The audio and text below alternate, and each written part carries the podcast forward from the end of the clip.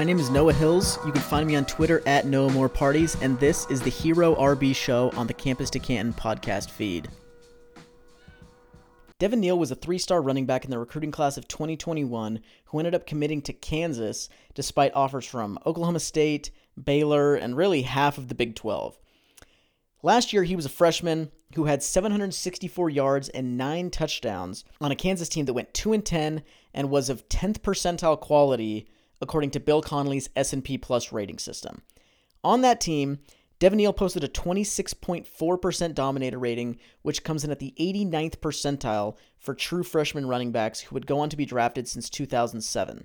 Based on the dominator rating he posted and based on the quality of team that he played on, or lack of quality of team that he played on, the closest true freshman comps to Devin Neal's true freshman season belong to Chris Johnson, LaDainian Tomlinson, Jermar Jefferson, Devin Singletary, Brian Hill, Anthony Dixon, and BenJarvus Green-Ellis.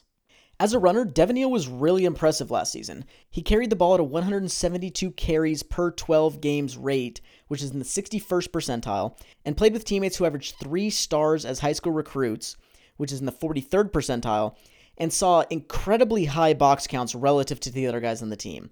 He was running into boxes that were 0.34 defenders heavier on average than what the other guys on the team saw, which is a relative box count in the 96th percentile. So he had a significantly higher degree of difficulty on his carries relative to the other guys in the team. And given that volume, given the running backs he played with, we would expect an NFL quality running back in Devin Neal's situation to average 0.53 yards per carry greater than his teammates.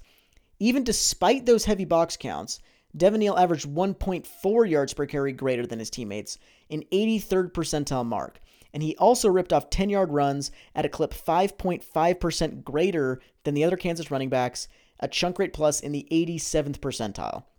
Given the box counts that he saw, and given his per carry output relative to his teammates against those box counts, the average carry for Devin Neal was worth 158% the output of the average carry for all non Neal runners at Kansas last season, a box adjusted efficiency rating in the 94th percentile. He was also really impressive on like consistently churning out positive outcomes on his carries.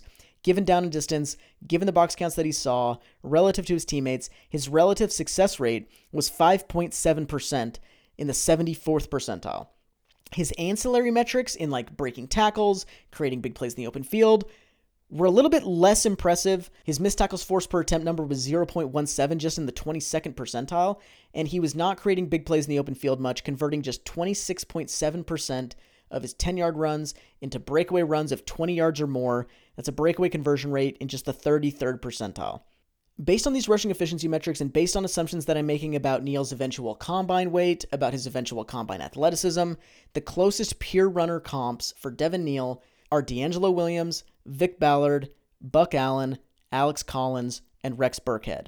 I'm also now generating comps using just the box count adjusted numbers, um, looking at in the past four years among all running backs in college football, which performances are most similar to the single season performance of a given player, and the most similar single season performances to Devin Neal's true freshman season last year belong to Scottie Phillips, Tony Jones, Dexter Williams, Ke'Shawn Vaughn, Keaontay Ingram, and Jermar Jefferson. That's a little bit of a mixed bag. We've got a guy who is much more efficient than his teammates at a you know a blah program um, on relatively subdued volume, and guys like Dexter Williams and Jermar Jefferson have been in similar situations and have not been able to leverage that into NFL success I think Devin Neal's true freshman season, at least from on the ground, was impressive nonetheless. But those similar performances from players in the past are worth keeping in mind.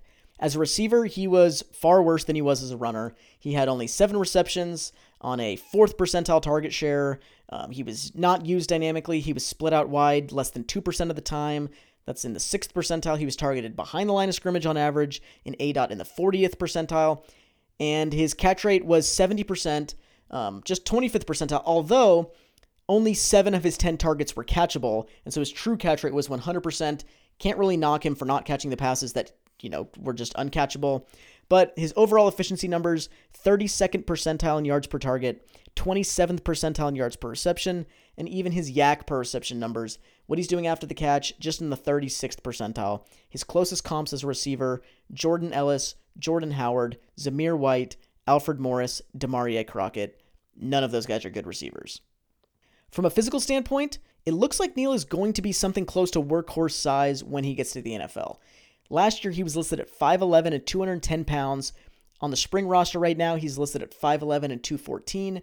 And based on historical weight gain patterns for eventual NFL running backs, I project he'll be 5'10 and one half of an inch and 217 pounds at his eventual NFL combine. It also seems that he is an impressive athlete. He's been tracked at 21 and a half miles per hour.